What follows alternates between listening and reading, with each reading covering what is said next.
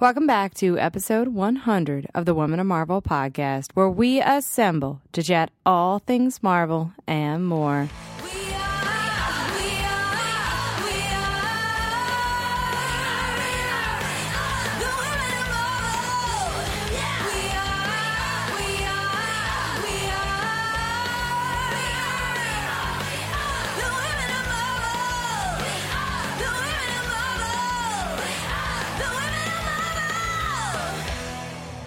This is Judy Stephens, producer. Today is number 100 for the podcast. To celebrate, we hosted a live podcast in New York City on June 11th at the Barnes & Noble in the Upper East Side. Plus, we were joined by a great group of ladies, including Lorraine Cink, Julie Schubert, Stephanie Maslonsky, Toni Barton, and Nik Virella. So with no further ado, our 100th podcast. All right. Are, are, we supposed to be quiet in bookstores? I don't know. This is actually very new for usually at, at Comic Cons, we're screaming because we're very happy to be here and we're always excited to celebrate uh, women in comics. Yes. so, um, my name is uh, Sana Amanat. I am Director of Content and Character Development at Marvel Entertainment. Hello, everyone. I'm Judy Stephens. I'm a producer for Marvel.com and DMG. Um, I'm, and I also manage this podcast. so um, we also have a great group of panelists joining us today. I lost my mouse. There he is. Of course, Sana. We've got Lorraine Cink. Hi guys, I'm Lorraine Cink. Lorraine is an uh, is one of our on-air hosts for Marvel.com. She also writes and produces Thwip, the big Marvel show, Marvel Minute and a bunch of other stuff. And I have a book coming out. That's right, you have a book coming out. Yeah, Marvel Absolutely Everything You Need to Know, all about Marvel Comics. Nice. Cool. We have Nik Virella, who is the artist from Hyperion 1872 and Return of Living Deadpool. Hi. So, first of all, the, the three ladies at the end are all new women to the Women of Marvel podcast. Uh, Stephanie, Steph, Stephanie has been here before. Um, we're really excited to have her. Uh, she's also done a podcast with us, plus being at New York Comic Con. So, so don't be too harsh on the ladies at the end. Welcome them. Welcome them. We've got, of course, Stephanie Maslonsky. She is the costume designer for Marvel's Daredevil, Marvel's Jessica Jones, and Marvel's Luke Cage. We've got Julie Schubert, who is the casting director for Marvel's Daredevil and Luke Cage. And Toni Barton, who is the art director for Marvel's Daredevil, Jessica Jones, and Luke Cage. And this is me. I put costumes on sometimes. So, oh, why don't you start? Yes. So, um, I actually wanted to, first of all, let you guys know. Thank you so much for being here and supporting us. Um, we're uh, just so you guys know, the Women of Marvel uh, podcast really spun out of uh, panels panels that we used to do at conventions, and it was really just an engagement platform for us to talk to a lot of our fans who felt like they weren't really welcome in uh, the, the, the comics space. Um, and since then, the Marvel panels have grown significantly. If you've ever been to San Diego or New York Comic Con, you cannot get in uh, without. Uh, you'd have to be there for about two hours before to even get in, and if that if that. Like um, so we're very happy about that. The podcast is sort of a conti- is a, another platform for us to continue to engage with this audience. Um, and this is of course our 100th episode um, which we're very excited about. Um, our two year anniversary. Yeah. it'll be our two year anniversary in like a week or two uh, and we're just very happy because Judy and I and a few other folks at Marvel have just been sort of doing this on our spare time. We don't get paid for this. We just really believe in uh, creating a space for um, for really everyone. But to, to, celebrate comics and to celebrate um, our fans, I think is incredibly important. So thank you guys uh, for always supporting us. Um, but so when we talk about Women of Marvel, we talk about the history uh, of, of women in comics, and there actually has been um, a lot of women participating in comics, unbeknownst to uh, probably a lot of people. And so a few years ago, um, I just did sort of a few different bios on women in comics who um, people might not have heard of. And I think we have a couple of images actually Um, oh, that's actually is that Valerie? Yes, that is. No, that's Louise. Yeah, Valerie Barclay, Louise Simonson. Oh, everything's not in order. Okay, that's okay, but it's it's some it's some good images. Um, well, Valerie, I'm going to talk a little bit about.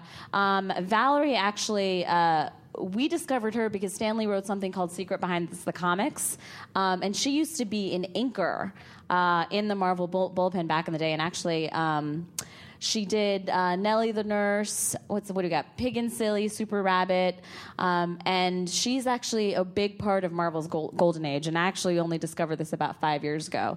Um, then we have someone named June. That's Louise Simonson on the right, um, and Louise Simonson. If you guys. Uh, you probably know her as Wheezy. Um, she did. Uh, she actually co-created Apocalypse, um, which is which not, not many people know.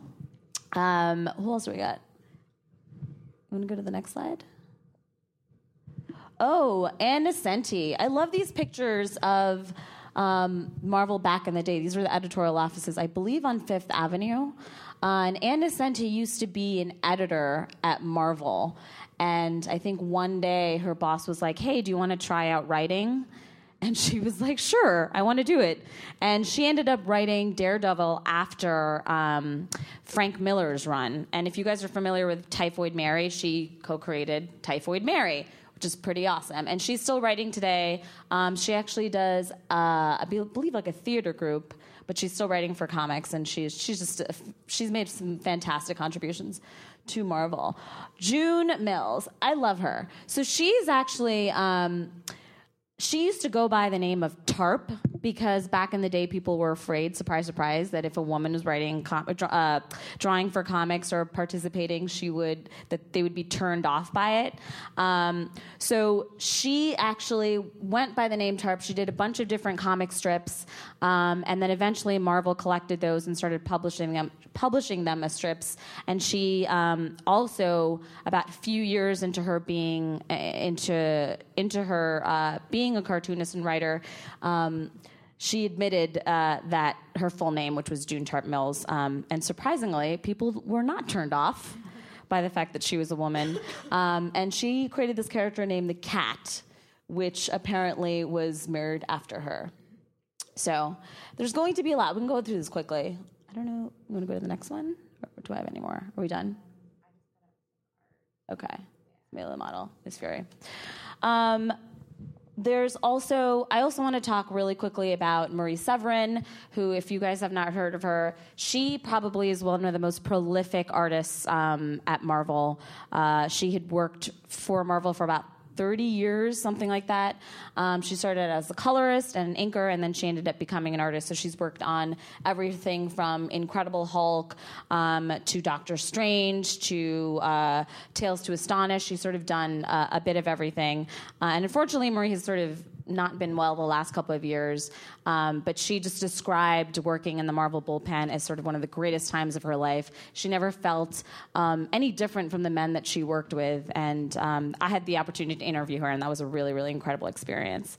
Um, and then I want to talk real quickly, which we didn't bring a picture, uh, Flo Steinberg if you guys were fans of Marvel back in the day, um, Flo was really uh, Stan Lee's Girl Friday. Um, they had sort of the they, the Marvel Mary radio. I forgot what it was called. Um, but they had basically uh, Stan Lee would have this uh, sort of all of the bullpenners come together and do this radio show and talk about and create a drama behind the scenes of what it was like to work at Marvel. And Flo was on it, constantly yelling at everyone. Um, if you ever wrote a letter to Flo, she was the one who, uh, sorry, to, to, to Marvel, Flo was the one who was responding. She would greet people and greet all the people trying to get a Marvel tour and or block them from the entrances.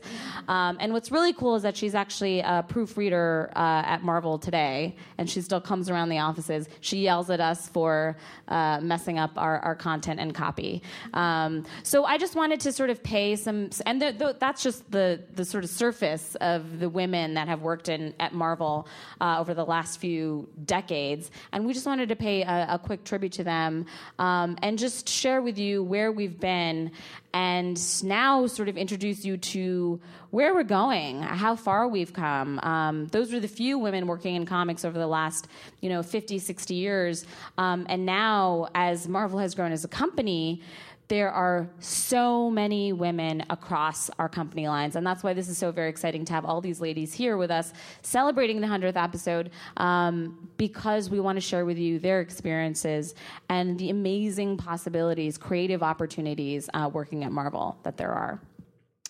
So, with that, So, um, sort of on top of what sort of Sana was saying, you know, I, I always look to this podcast as, as a conversation. You know, where there's a, you know, we're in a small room. We don't really need mics to talk to you, but it's an additive bonus. A conversation of, of people that work at Marvel and and you guys at home, and sort of like, and I think that's really great. Is one of the things that social media is really important and sort of created this interesting atmosphere. Um, but so we've, you know, through social media, we found so many new artists and stuff like that and created the, the evolution. So, you know, we've looked at art that has come before us from female um, creators and writers. And, you know, now we have Nik, who is sort of new to the Marvel family. You've done a bunch of books for us before. You're working on a, on a, uh, an, an active book coming out every month, Hyperion. And so we're actually really excited to show you guys pages from Hyperion number four um, that you probably just submitted in like a week or two ago. yeah, I did. Yeah. So uh, this comes out um, June 29th uh, at the end of the month. If you guys are not reading Hyperion, it is beautiful. Um, uh, he's basically a yellow guy. He's got a lot of yellow going on. Um, but sort of, you know, like we always like to have a conversation about sort of how you work. But Nik, I'm really interested. Like, how did you sort of? Why did you want to be a, a comic artist? Like, it's something that women are allowed to do, but like now it's a conversation. You're allowed to do it, and you're really great at it. To be honest, I actually didn't want to be a cartoon. I actually wanted to be an animator at first, but comics have always been part of my life. Like my father first introduced me to Silver Surfer and slot cars. That's what I did growing up, racing my little slot cars and reading comics and watching a lot of animated specials. But when I got older, I don't know. I was all over the place. First, I wanted to do fashion illustration because my mom, she went to school for art. And then gradually, little by little, I said maybe I could, you know, actually be a cartoonist, you know, give it a shot. Yeah. So, I mean, obviously, you did you like learn how to actually do cartooning because that's so different than than than page drawing. Yeah, no. I went, I went to the School of Visual Arts for, yeah, all four years. and uh, it was pretty exciting. I had a lot of very great teachers. I had David Mazzucchelli. Actually, that's not true. I used to sit in on his class. I, I really, he was like, yeah, you could sit in my class. I was like, okay. And uh, Nick Bertozzi, who does a lot of uh, independent comic work. And I also had Becky Cloonan as my senior portfolio teacher, which was really great. That was very interesting too. Her talking about her experiences, you know. So, did you find? I mean, let to be perfectly honest, like women in comics and women creators and artists in comics is sort of relatively new, at least in superhero world, right? There's a lot of female indie comics creators. So, what was that transition for you like? Did you find it difficult? Did you feel no? I was. You kind of jumped right in. No, because to me, storytelling is storytelling. I just want to tell a good story. It's as simple as that. I never, you know, I was never intimidated by the subject matter. That's great. That's that's that's one of those things that um, I feel like, at least for me, when I first started working in comics, that's the intention, right? The intention is I want to tell great stories, Right. And it's really hard sometimes, though, when all of the noise sort of distracts you from being able to do that.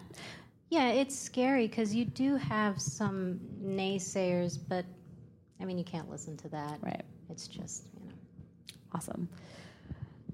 So, some more stuff. Yeah. So, um, so you know, we've we've talked to Stephanie before. This is some of the stuff you sent me for New York Comic Con. Um, it's, sadly we can't talk too much about that upcoming series, but you know you've worked on such a wide range of characters. You know how different. Um, oh, that's right. Uh, so and, and also Jessica Jones is out, and sort of like the evolution of the characters as you bring it. Can you talk a little bit about Luke Cage and sort of like where you wanted to take that because you've done Daredevil now and you've done Jessica Jones, but where is where are we gonna? You know how is is there suits involved? Is there? Well, every every comic thus far has had its own vibe, its own environment, its own look. Um, each show is, of course, run by a different. Oops, sorry. Can everybody hear me? Uh, each show is run individually by a different producer, and each of those producers has a particular vision, which, of course, is collaborated uh, with Marvel and the superiors at Marvel. But um, every single show, uh, they, uh, Marvel does a great job hiring particular um, men and women to run each show and create the tone of each show. And Luke Cage, unlike Jessica Jones and unlike uh, Daredevil, takes place in a different part of New York City. And you may all know where that is. I'm not certain that I'm allowed to show to talk about it, but suffice it to say that it is a different part of New York City. Um, I would say that what each character has in common, in particular regarding the clothing, is that each each one of these characters gains strength from what they wear, and it's it's it's actually more of an emotional, psychological thing than it is necessarily a protective. Uh, a protective suit, although obviously Daredevil had his suit made, and that is indeed protective um, in a very real way, or as real as comic books will allow you to consider that. Um, but regarding Jessica Jones, she uh, utilized her clothing as sort of an armor against what she faced every day, whether it were whether it was demons or whether it was Kilgrave, and she was very comfortable within what she wore, so comfortable that she really kind of never changed her clothes. And that's sort of that was an idea that kind of evolved really quickly. It just made sense that this extremely damaged young woman who'd gone through an incredibly traumatic experience didn't could have cared less about what she wore, and what was easiest was to pick up what was closest to her, to her when she woke up in the morning, having most likely experienced a bender the night before. And Luke Cage was a very different kind of a person with a very different kind of a background and a, a, different type of discipline. He had gone through. He's he has gone through his own experiences of trauma and heartbreak, um, but he has dealt with them differently, and he is dressed differently. Um, but what he wears also becomes something that he is able to get, at least if nothing else, a psychological uh, protective covering, which enables him to go out and do what he needs to do. And we found as we went forward in the episodes that it made sense for him to dress relatively similarly all the time. Um, but it took a little while to figure out what exactly that was going to be. It just each show, like I said, has its own tone, and each show evolves, and you sort of land on things as you grow in the uh, episodes. And the and the one thing to note about that is that for for Marvel and sort of the, the origin of the costume is as just as important as the origin of the character. They're very very much linked. We think about exactly what that character is wearing and what I love what you've done because with you know Marvel, with live action television you still have to make it feel realistic and not sort of too cartoony so people kind of buy in. But you've also made their civilian clothes as costumes in themselves. And if you guys don't watch, we did a great podcast with Stephanie um, a few months back, and you should listen to it. Um, but if you guys watch Jessica Jones, you should just pay attention to just the subtle hints, like the pops of color on Kilgrave, the purples, um, and how she uses color and aesthetic to really uh, speak to who th- those characters are. Um, and the lighting also really complements the entire tone of that series, which is done um, just just so so well. So uh, very very impressed. It really was done well. I mean, I think that um, each each show and and um, Toni had contributed so much of it being part of the set design.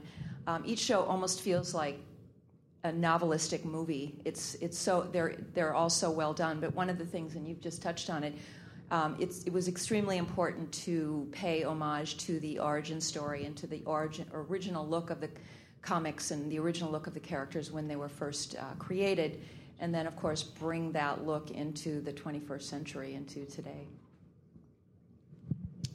So um, I'm going to skip a slide and then I'm going to come back to it because we're talking about sort of art direction. Um, Toni was actually really great and sent us these amazing images of uh, some of the sets that you know you guys have seen your characters in, but not actually like I've never seen anything like this. This is so cool. I mean, I I've had the opportunity to walk through. Um, through Matt's uh, apartment. But I, I, think that you know set design uh, and like art direction is such an important aspect to. Um, to you know to the to the series you're seeing and and good art direction is something you don't notice just like good costume design is something you don't notice. You know, when you were brought to Netflix and the Marvel series, Toni, sort of, how, what was your, how did you attack this? Because you know, here's um, Daredevil, and then we have Jessica Jones. So two uniquely different sort of spectrums. Um, and also in, in each one of these aspects, like two different worlds. Like, how did you tackle this? Well, just just to back up a little bit, Loren Weeks is the production designer of the, of the show, and he's my boss. And um, under Loren are two people: myself as the art director. I'm basically an architect, and then um, on these three sh- on these two shows and Luke Cage, um, Allison Froling was a set decorator. Um, she's basically the interior designer, and so we create the visual look, uh, the vision that Loren decides, along with Stephanie, along with the cinematographer, along with the director, and along with Marvel. Um, and so when we began with Daredevil, it was this was new. I mean, we hadn't seen these, and and to be honest with you, Marvel was new to me. I read my first comic book, Jeph Loeb's Yellow, on route to the interview, sitting on the train, and um, and and it was kind of funny because I'm like some guy I could see him looking over my shoulder as he's you know reading. I was like, it's kind of good. You want to see? um, so the I, this this world is completely new to me. Um, but then I, I work with Loren Weeks, who is a, a nerd, and he sucks it up. And I had like we have such an amazing team that between Zachary Zerlin, who's the graphic designer, and our clearance coordinator, and the assi- other assistant art directors, and um, the other um, the shoppers, and everybody, you know, they just sit and and delve into the comics and look for Easter eggs and you know things that you guys will pick up that you know only you guys will pick up or or that you know when the creators of the of the of these comics watch their these shows that are delved in reality as opposed to you know in these colorful worlds that are that are drawn beautifully you know that hopefully they they pick up some of the world that we want to delve in but as audience members as you watch it you you don't think so um, you don't think as much as this couldn't happen because it feels as real as possible. How do you, you know, for, for us, Marvel, the the cities and the setting is just as important as the characters. We always say New York City is a character in our story. What's interesting about, at least for like um, for Marvel and for Jessica Jones, it's a very distinct part of New York City. It's not the New York City really that you saw in Avengers it's sort of like the leftovers of New York in some senses.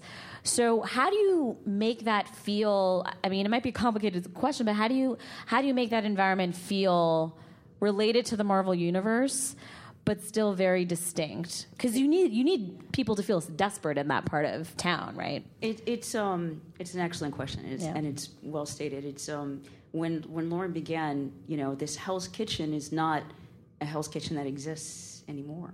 You walk in a Hell's Kitchen, it doesn't look like Hell's Kitchen of the 90s or the 70s or the 80s, which is kind of more of the world that that Loren was delving into, and I'm sure Stephanie was as well.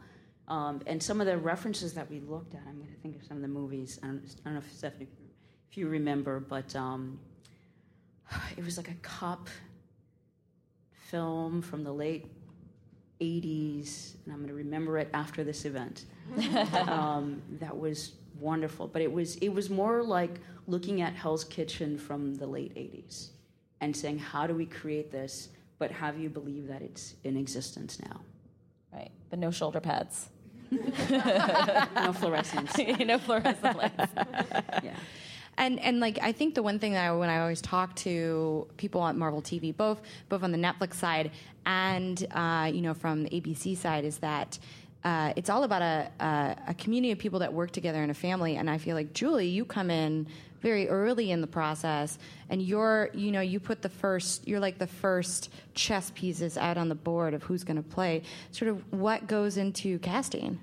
I mean, that's really interesting because we, uh, my partner Nyla Ray Mayfield, we are a team. She's in LA and I'm in New York, and um, it it really was a new frontier for both of us because, like Toni, we'd never really even looked at, you know. Um, or, or grown up around this. So before we even started, I basically got my friend who, you know, was, gave me all of his comics. I mean, I had a stack this high, and I sat down for like a week to go through everything because these are such iconic characters. And the only thing, especially for Daredevil, that was out in the universe was this film that wasn't as well received as I think everyone would have. It was not good. It was not good. Just it's fine. It's fine.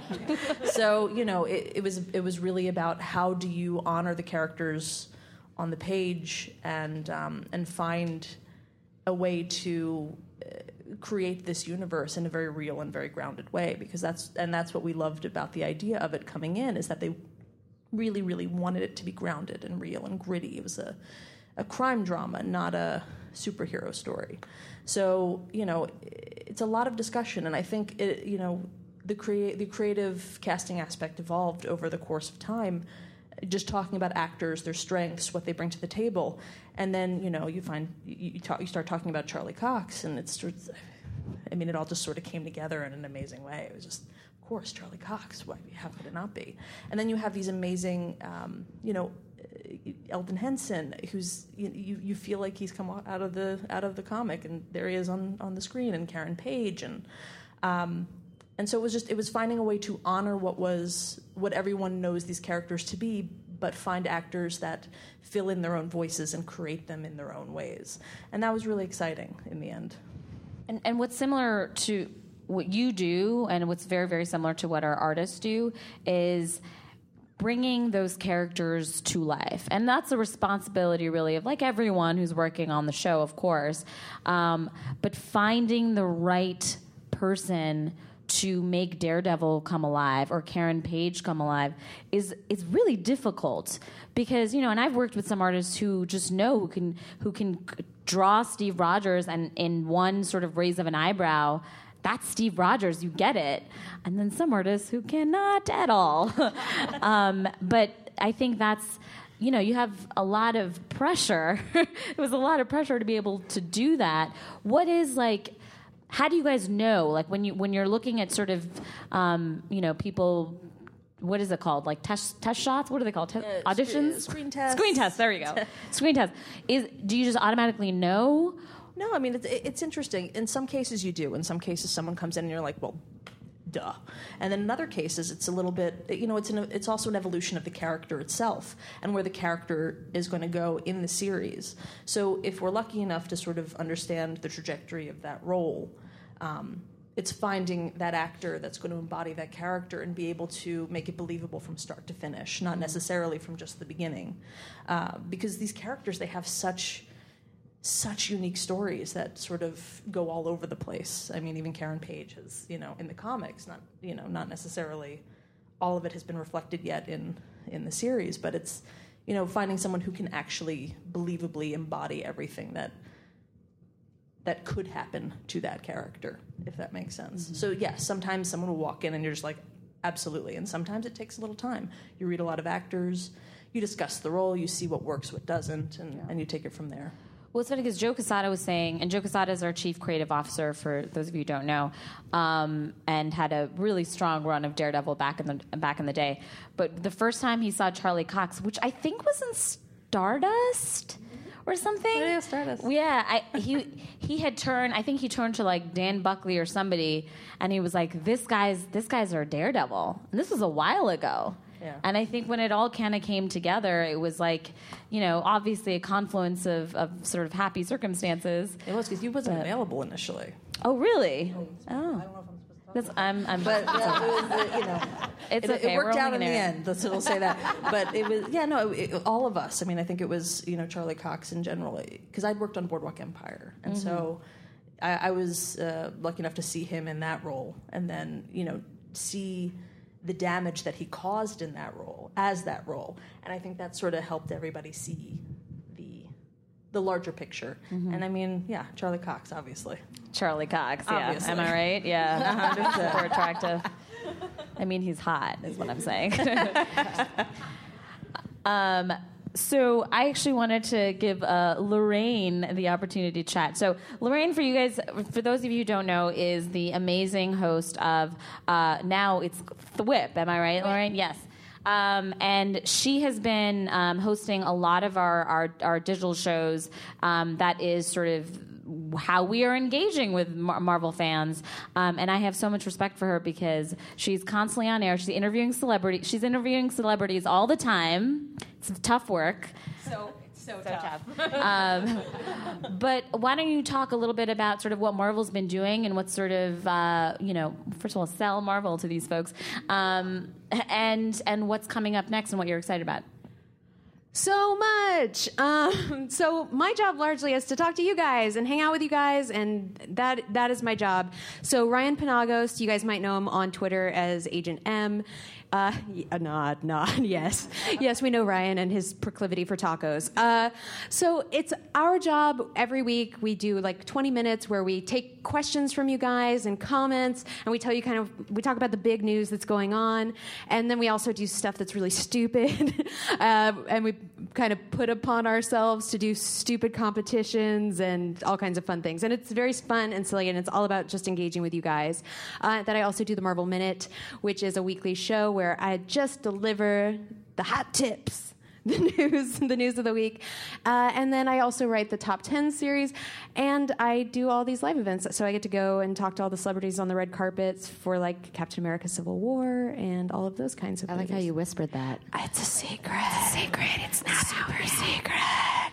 Uh, so yeah, but largely m- our job is to give you guys what you want and also to kind of uh, take in what you guys are saying and the climate and what's going on. So if you're passionate about something, you want to know more about something, it's kind of my job to be like, oh, they want more of this thing. Let's give it to them uh, because that's how supply and demand works. I think I didn't study economics. I, think what's what's really important what Lorraine does is you know we've ha- we've heard all these other amazing women talk about all the different elements that bring together great content for Marvel for you guys. Lorraine has to input all of it into her head. She has to take Marvel TV, Marvel video games, Marvel animation, Marvel Studios, Marvel comics, and every other thing that we do, and then be like, huh, I got to write a show this week. What am I going to talk about? And I think that that's so important is the different the different puzzle pieces, the def- different chess pieces that are the men and women that work at Marvel, and you know how we all come together to create great, great content. You know, sometimes you only ever see in the front. You know, you only ever see like Charlie Cox, or maybe you see Lorraine on the internet. But there's so many different pieces in the background, and I and I always applaud Lorraine because she has so much stuff in her head. It's busy in there. um, but like on top of that, you know, how do you, as you're incorporating all these pieces, like how do you take what what is tons of content and tons of news and make it into something that's sort of appet- appetitable? That's not a word, but I made it up. I like it. You're like Shakespeare. Judy sometimes is Shakespeare because she just creates words, and I love it. It's my favorite. Yes, so everyone out on the internet should use that as a word. But how do you make it something that's bite sized? Well, you know, the the real answer, if you really want to know, is you take the story, you try to cut words out, and then you add a punchline. But um, no, I mean, I think I think the important thing is to kind of understand what people are looking for. So I know that you know if we're talking about the new casting release for all the new members of Marvel's Thor Ragnarok, which is crazy, by the way. Cate Blanchett, y'all, what? Um, it's gonna be rad. Oh, and Jeff Goldblum. Oh my God. Whatever, different story. Anyways, my my point is, I think the important thing is to say, like, what are you guys dying to know? Okay, anything else is chaff. It's off to the side, and this is what we're going to focus on, and then and then write a punchline. The end. So, um, you know, we, we sort of a little short on time as much as I would love to talk. And I probably will hopefully get every single one of you on a podcast to talk to us in the future, but sort of about what you do a little bit more in depth. Um, we want to open it up to questions um, in the audience. Uh, we don't bite, I promise. Well, we also have, I just want to say as incentive, we brought some swag for you guys. Um, so anyone who asks, not to bribe you, but anyone who has But to bribe you. but to bribe you, uh, we've got we've got some trades. Uh, we've got you know we- we've got some stuff here, uh, so you can uh, complete uh, your your Marvel loyalty. Uh, we have we have some signed comics. Yeah, we got some signed comics, um, and some other some other things. So uh, feel free to ask some questions and make them hard. Make them difficult. Why, why don't we go right here? Actually, I saw you. I saw you up Oh, first. wait, there's someone. Uh, the Barnes and Noble guy has go. a mic. So, and also when you ask your question, um, let us know your name and where you're from. I'm Veronica. I'm from New York. Hi, Uh, Veronica. Just around here, actually. And um, I have a question for you. How did you get into um, like interviewing all these Marvel celebrities and um, your shows? Like, how did you start that? It's so weird. Um, I so I was always a comic fan. I grew up. Uh, my older brother like sunk me into it early on, and so I was like that stuff. And then living in New York, I was a comedian, and so I do improv comedy and weird things like that. And I was making videos with one of my girlfriends, and we would make stupid jokes about comic books and sci-fi. And that's actually what got me an audition to do this. So hang out with a bunch of weirdos, make videos in your living room, and eventually someone will pay to do it for you to do it for them. I think that's that's the thing. And two, I interview people a lot, and one of the questions that people always want to know is like, how did you do that thing? Just start doing it and get good at it, and then people will pay you to do it. Good advice.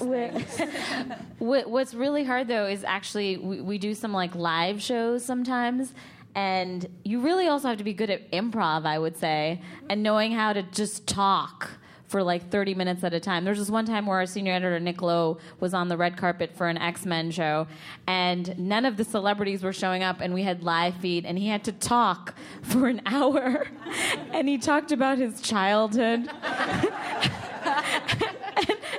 unrelated to Marvel Comics at all. He's like, you know, I like ice cream. it's delicious. it was really embarrassing. Well, and also like sometimes on red carpets, someone will come that maybe not necessarily from the film that you're on the red carpet for, and you're like not prepped for, and then you're like, ask them a question. I don't know what they're due. I've definitely had to do that for the podcast before, being like th- someone thrown at me before, and I was like, uh, don't. Okay, let's just talk. I guess. That, that is a weird thing because there are famous people, and just like we're you guys, right? Like we're just like you. So someone will walk up and you'll be like, "Oh man, I saw this guy in that movie. Who are you?" and then you just have to be like, "So what? How is your current project?"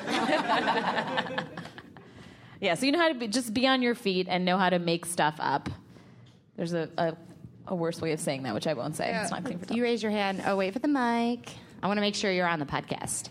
Hi, I am Tiffany. I'm from the Bronx. Hi, Tiffany. Um, I just wanted to ask about the direction of She Hulk in the Hell's Kitchen Daredevil verse because I think that's where she belongs. I think that she would be a perfect complement to Jessica Jones and Hellcat and all that. And I feel like I don't really, I'm scared of her going to the MCU because of like how the logistics of putting her in there. But I think Deadpool was a good indicator of how she can break the fourth, fourth wall like she normally does. So, just what's the direction of She Hulk in the television or mo- movies or something? Well, so uh, I can talk a little bit about this in the sense that there is no direction at the moment. uh, I feel like you're making a fan request right now, right? You're just like, can you just get her in there? Because I want to see her. It's It's, your dream. dream. Um, I'll give you Kevin Feige's email address. totally okay. I'll be yelled at. Um, you know, I, I agree with you. I think She Hulk's a fantastic character. You know, what's so great about Marvel right now is that we have so much content, so many amazing characters, and this is all brand new. Like 10 years ago, with the studios is only about 10 years old, right? Marvel Studios. So, in that amount of time, we've had about how many movies do we have now? Uh, on your feet, eleven. Make make stuff up. There you go. I think it's about eleven. Um, I did the Marvel marathon. uh, um, and then we've got these great television shows, and we have animated content, we have games. All of this has happened in the last 10 years. So think about that and think about what the potential is for the next 10 years. And what we do, and a lot of what I do actually at Marvel, is about thinking about creatively and strategically about our IP and where it can go and how we can get into more audiences than ever before. But what is the right place? What is the right place for She Hulk? That's a great question. Yeah, like in probably like starting up Goodman, Lieber, Kurtzberg, and Holloway right there, like, and taking supernatural law. And I just have this like vision of her like on the subway, like getting bumped one day and not being able to do anything about it. And then when she gets the gamma radiation, she gets bumped, and then she really turns up. Like, I feel like I can totally see that whole thing happen in New York. You should you should write comics. Why don't you write comics? What's going I on? I am actually. You're writing comics. That's amazing. Yes. I stalked you guys at ACBC and asked how it was to tastefully write trauma. I don't know if you remember. I remember. remember you. Yeah, that Oh. was me. Oh. So I've been stalking you guys. Thanks all for over. following us. We love we love Yeah. female stalkers. We're okay with that. Definitely. So if I have to write her, I will. Like, no problem. Go write some fan fiction. I'm also an actress, so yeah. just just just do it all. Put yourself out there. Thanks for coming here today. But th- that you totally get our characters, and you should you should be writing write a Marvel comic one day. We'd Thank love to have you.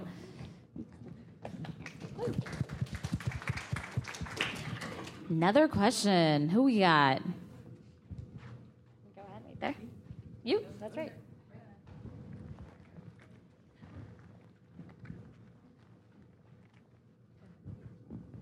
Hi. Um, so I have a question for um, Stephanie and Julie about um, Daredevil season two. Um, I know you guys brought on Elodie Yung as um, I'm blanking on her name. right now. Elektra. Electra, yes. And um, I thought she was just so perfect for the casting of that character, and it really spoke to me as a strong female character on television. So, um, can you just talk to me about casting it and getting her costumes together? I'm going to let you take over because I unfortunately did not do Daredevil season two. I was Oh, okay. busy with Jessica Jones and starting up Luke Cage, so sadly, I was not available to do it. We actually uh, talked. Now I'll let Julie answer too. But we we talked to the costume designer for um, for Daredevil season two, uh, uh, um, Lorraine, on a podcast, um, and it came out about uh, probably like two or three months ago. So um, you, you can look at the 99 podcasts we've done. But um, you know, we talked speci- specifically about Elektra's costume. So, but And in terms of casting, there really was no one else to play this but Elodie. I mean, she she is an incredibly skilled martial artist, and everything that you see on screen is mostly her. You know what I mean? There was very few things that they ended up stunting um, for her, and she's just she embodies what I when I read the comics and saw Elektra. I mean, I realized that she is Greek in the comics, um, which I know has been. Uh, you know, a talking point, but when you see, but what it is, it's about the mystery of her, and there's something so mysterious and so fascinating about Elodie. So you can't imagine anybody else doing that. So it was really, it was very exciting. It was, you know, we they started talking to us about the character um, about three months, three or four months before we ever saw any scripts for Daredevil season two. They're like, so we're going to introduce Elektra this season, and we're like, oh, okay. And you know, the only other thing about Elektra was the movie with Jennifer Gardner, which. I think everyone wanted to be Also bad. was. Yes. Um, and so it was like, how do you recreate that character to make everybody excited about the character? And immediately they were like, we don't even need to see pages. It's going to be Elodie Yung. It's going to be. And you know, you do your process, and it was Elodie Yung. Thank you. Um, you know, and I, and I will say about Elektra because I've worked on um, that character on the comic side, and she's actually such a complicated character to write. Um, and to feel relatable um, because we've sort of just written her as this assassin, and I absolutely love her. But get, getting that dimension has always been very, very difficult. At least when I've worked on on that character. Um, but what's so great about what Elodie has done, and what you know the entire Daredevil team has done, is really brought out this relatabil- re- relatability and this accessibility factor to her, which I couldn't even I didn't see coming. As soon as she was on screen, I was like, "Oh my god, that is the, the best Elektra I've ever seen." I mean, she's like someone that you want to, to be friends with, but someone you also envy, and I feel like Yeah. that's everything that Elektra has to be. Yeah, you're you're scared of her, but you also kind of love her, but you don't know if she's gonna kill you or not. That's amazing. All right, thanks for that question. Any other questions? There you go, right? Oh, oh, Oh, oh. all right. We're pointing at you pick, Sana. Okay, we'll go there and then there. Hi. Hello. Hi, my name is Brandy. I am from New York. Um, I'm a director, an indie director, as well as an indie producer. My question is when it comes to, I guess, content for Marvel, um, how would how would I go about, I guess, pitching it to you? Like, do I need a distributor to come to you and pitch it for me? Um, do you accept full scripts or um, a series Bible, or what? What is the process when it comes to, um, I guess, pitching content for Marvel? So I cannot speak for uh, television and studios as to what their processes are, just because I'm not really sure what the processes are. I don't know how. I think they. I believe that they work with agents for the most part.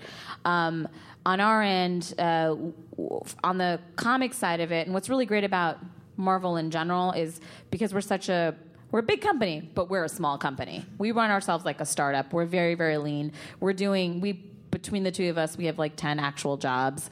Um, but what's great is that once you kind of get your foot in the door, whether it's in the comic space or the television space, we are always constantly talking to each other about creators. So um, for us on the comics end, we are just looking for people who have published work, who have a unique point of view, um, and who can sort of uh, give us a story concept. We, we're not looking for pitches. We're just looking for the the original stories you're already telling. And if we like that, then we'll connect with you and say, hey, we want to get your take on Elektra. We want to see what you can do. Pitch us a story. Um, and sometimes it works, sometimes it doesn't. Uh, but we always encourage people to keep creating their own content because we aren't necessarily looking for people to be writing superhero stories. We're just looking for people who can bring their own unique voice to the superhero world because we don't we don't believe superhero is a genre. We believe we have genres within the superhero space. Um, and that's why we think it's even more important to have really distinct creators and voices. So, I mean, on my end, you know, I'm looking for published work, um, and I'm looking to see exactly what what you've done, um, and usually we, we go from there. But again, like we had uh, Tara Butters and Michele Fazekas from Agent Carter, who are the showrunners, write Captain Marvel for me because we're just like, why not? Um, so we're constantly communicating, going back and forth as to, to what opportunities could be across our divisions. Yeah. And also in the digital spectrum, I mean, Lorraine's story is a good example. She was already making content. You know, even in digital, like we're already looking, we're looking for people that have like a, a wealth of ability to do what we're doing, maybe on a smaller scale, and then we do some higher, bigger produced video series and stuff. Black Panther, we do these amazing Black Panther recaps now that go out um, the Wednesday of, uh, of each of the issues, and we actually uh, they talked to Ta- Ta-Nehisi Coates. So, you know, sort of creating what you're doing and, and share it with, you know, I think almost all of us are on social media, you know, sharing it with the people that work both at Marvel and Netflix and ABC, I think is really, get, you know, make your content and get it out there. So, Thank you. Awesome. You too. Oh yeah, you were next. You were next. Gryffindor was next. yes. Hi, I'm Sinead. I'm from around New York. Um, I was wondering, for those of you working on the TV shows, how much pressure do you feel to please the comic fans? That's a great question. in the in the MCU, um, it's a very big deal with, uh, especially on the Tumblr fans, um, that we kind of broke Joss Whedon. So I was wondering for the Uh, you guys are new to, to the Marvel world too. So what is that? How, what has that been like for you guys? Any hate mail yet, or what? Well, um, I mean, She's like, shoot. I want to, to please the fans. I don't want the, the fans to be mad at me, or you know, I, I don't I don't want to see reviews where oh I can't believe the way she just Jessica Jones or that was just ridiculous and terrible. I really want to feel as though I'm a fan myself, and I sort of try to dive into the history and into the um, into the backstories as much as possible, and, and really put myself there, and and then just try to carry the the ideas and the visions into uh, a modern time, into today, the 21st century. I want, I want the fans. It's it's pressure, but it's something that I really, really want to do. It's it's very important to me, and it's it's. I mean, this one thing that's beautiful. One thing that I love about what we do. It's a it's a it's a real collaboration. I collaborate with Toni. I'm on the phone with the casting department often we really we talk to one another. It's um, that's one of the great things about what we do. It's it's an entire collaboration, and it's uh, it's it's enjoyable. We're always looking for Easter eggs. So we're you, we know that you guys are. So we're always you know we have side meetings. We there are, there are meetings upon meetings upon meetings. And this is what happens in television.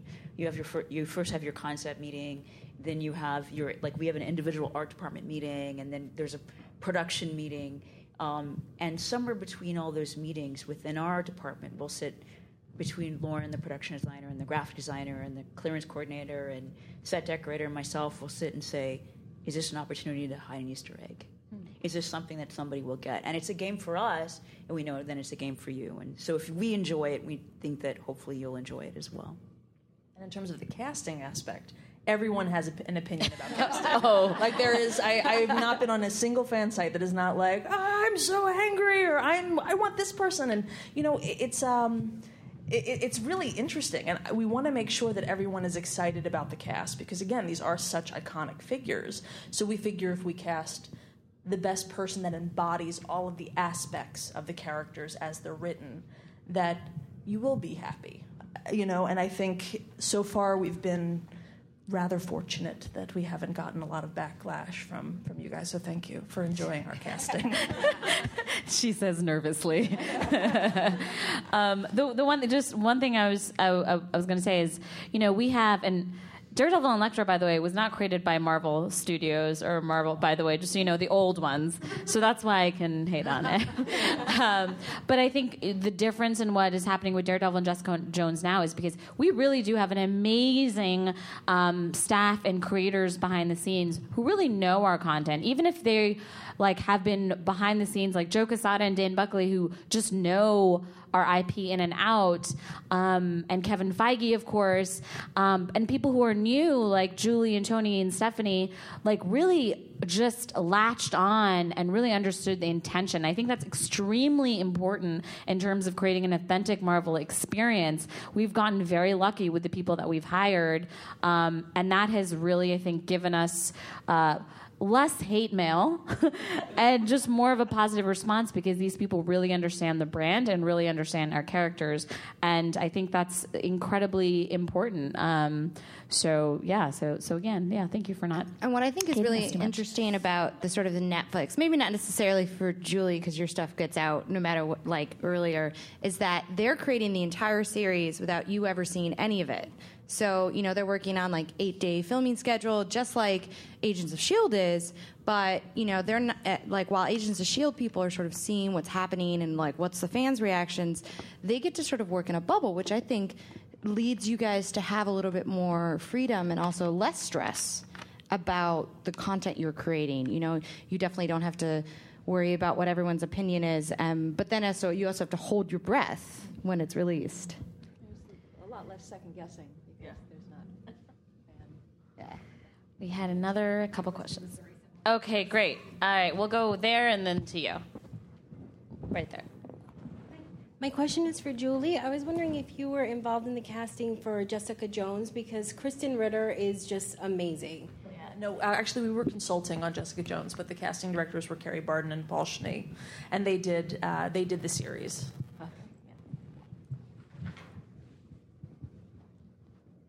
Go ahead. Yeah, over there.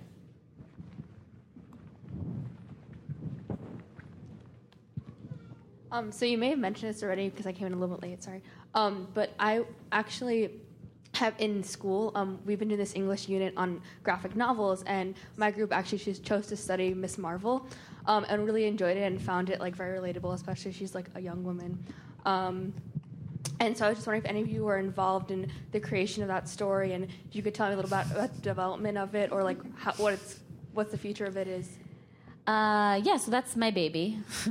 uh, Ms. Marvel's like my little sister. Um, that came about. Um, I pitched that series, the concept of that series, about now three years ago, I think, um, and it was in the room. Uh, I was.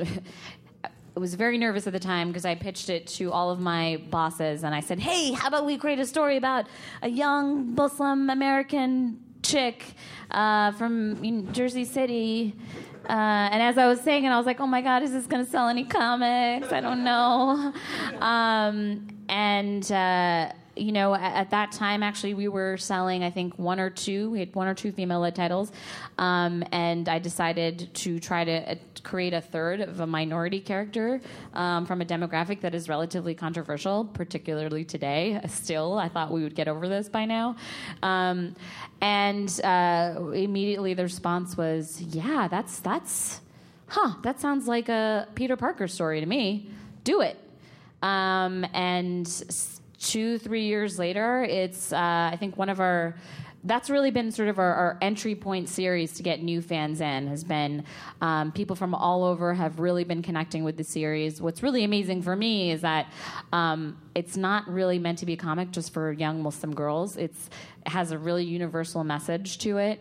Um, and i'm just very grateful with the response. And of course G. Willow Wilson, wilson the writer and adrian alphona really created this full and rich world um, that is, you know, similar to New York and uh, sorry, similar to Jersey City, but is very very wacky. Um, and the cast of characters in that world are also very very relatable and adorable. Um, so we have a lot of, of great things planned. What's amazing about Ms. Marvel in particular um, is one that it did not get canceled after issue nine, which I thought was going to happen.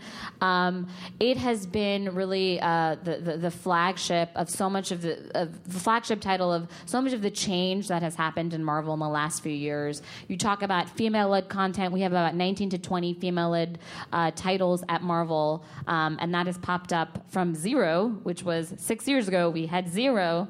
Um, we have a lot more diversity within our line, um, and people are embracing it. People are buying that content, and that's incredibly important for us um, because we believe in it. And we didn't do it saying, "Hey, we want to be PC about this." We believed in the stories that we had that we wanted to tell. I believe in Kamala Khan and her mission statement and what she can do, not just for comics in general and storytelling, but what she can do um, for the identity.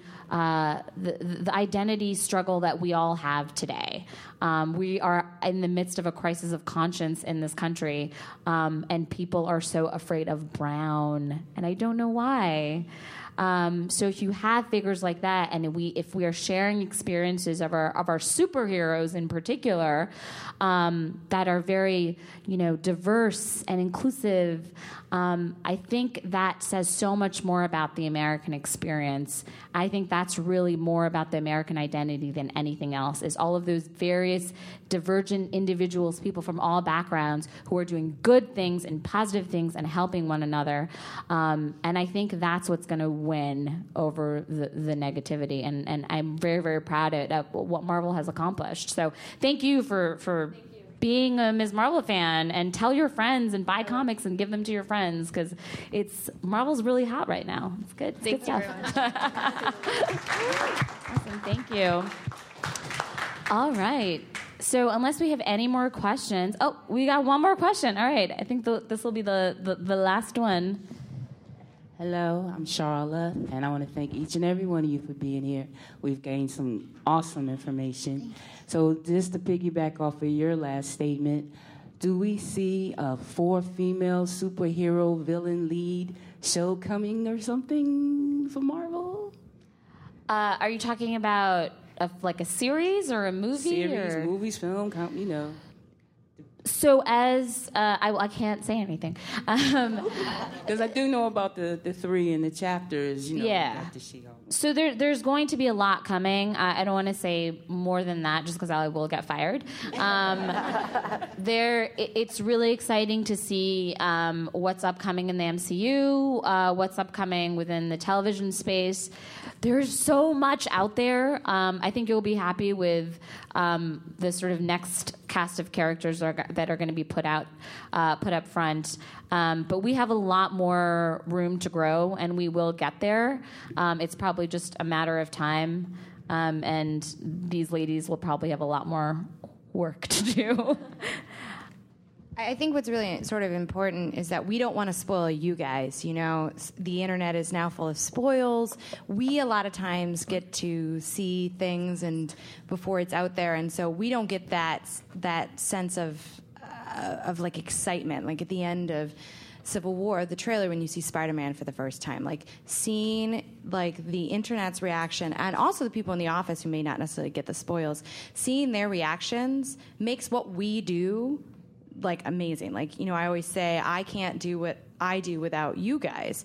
And I think, you know, keeping keeping those little secrets and those little spoilers inside so that when we do release them, they're big and they're wow and they're amazing, similar to the Thor Ragnarok uh, release. Like being able to say like we got Cate Blanchett, we've got Jeff Goldblum, we've got this person, we've got this person, we've got the, like that. I think makes things more exciting. So basically, if you come across a, a script, a Marvel script, Burn don't it. post it on the internet. Burn it. Burn it. Yeah, save the excitement for the fans because people spoil it all the time. Um, but yeah, but thank you. All of you guys uh, for for being here today and for uh, celebrating our hundredth episode. Thank you to our panelists. And I believe we everyone can find you guys somewhere on social media or Twitter. Yes. Yes. No, Julie, come on. It's t- 2016. I know, I know, but I have no social media presence really. How will she stalk you? She she wants to stalk you. So I think I have a Facebook page somewhere. All right, great. So, uh, do you want to let us know? We'll let them know where they can find us on Twitter. Correct. Um, there's a slide up there. You guys can take a picture of this. But we, um, the Women of Marvel podcast is available every Friday on iTunes and Marvel.com slash Women of Marvel. Uh, we also have a Tumblr, a Twitter. Uh, we- you, so if you have questions for us or you want to suggest sort of topics of conversation or people we want to talk to, you can email us at women of at marvel.com. I directly will answer your emails. I promise I will. You can also tweet at the Marvel um, Twitter hashtag Women of Marvel, and I check that on a regular basis. So it's uh, we, we definitely try to address most of people's questions um, and either address them on the podcast or via email. So if you guys want to hit us up, and this podcast will be available on June 17th, upcoming Friday. Um, so we want to thank all these lovely ladies who have, have joined us in the past and hopefully will join us in the future again. We can talk a little bit about, like, maybe in the future we'll talk about Luke Cage or that other series that we can't talk about but is coming out. And we uh, we will be at San Diego Comic Con. If you guys are out there, come by. Women of Marvel panels will be hap- panel will be happening on Sunday, um, and we'll tweet out that information. We will also be at New York Comic Con, and we're trying to do a big splash up there. So definitely come by if you guys are at New York Comic Con. Um, again, thank you guys for supporting us, um, and thank you guys for supporting just uh, comics and women in comics. Share your love with everyone else. If you want to be a creator, write comics, draw comics, do what you possibly can to um, share your unique voice within the comic space. So, thank you again, everyone. This was awesome.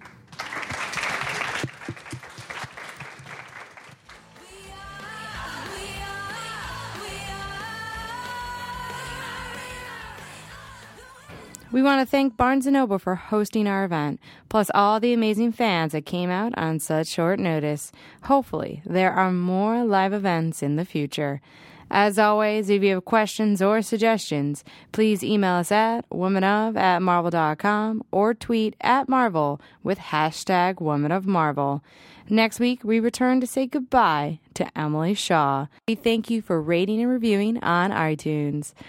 We'll check you guys next week. This is Marvel, your universe.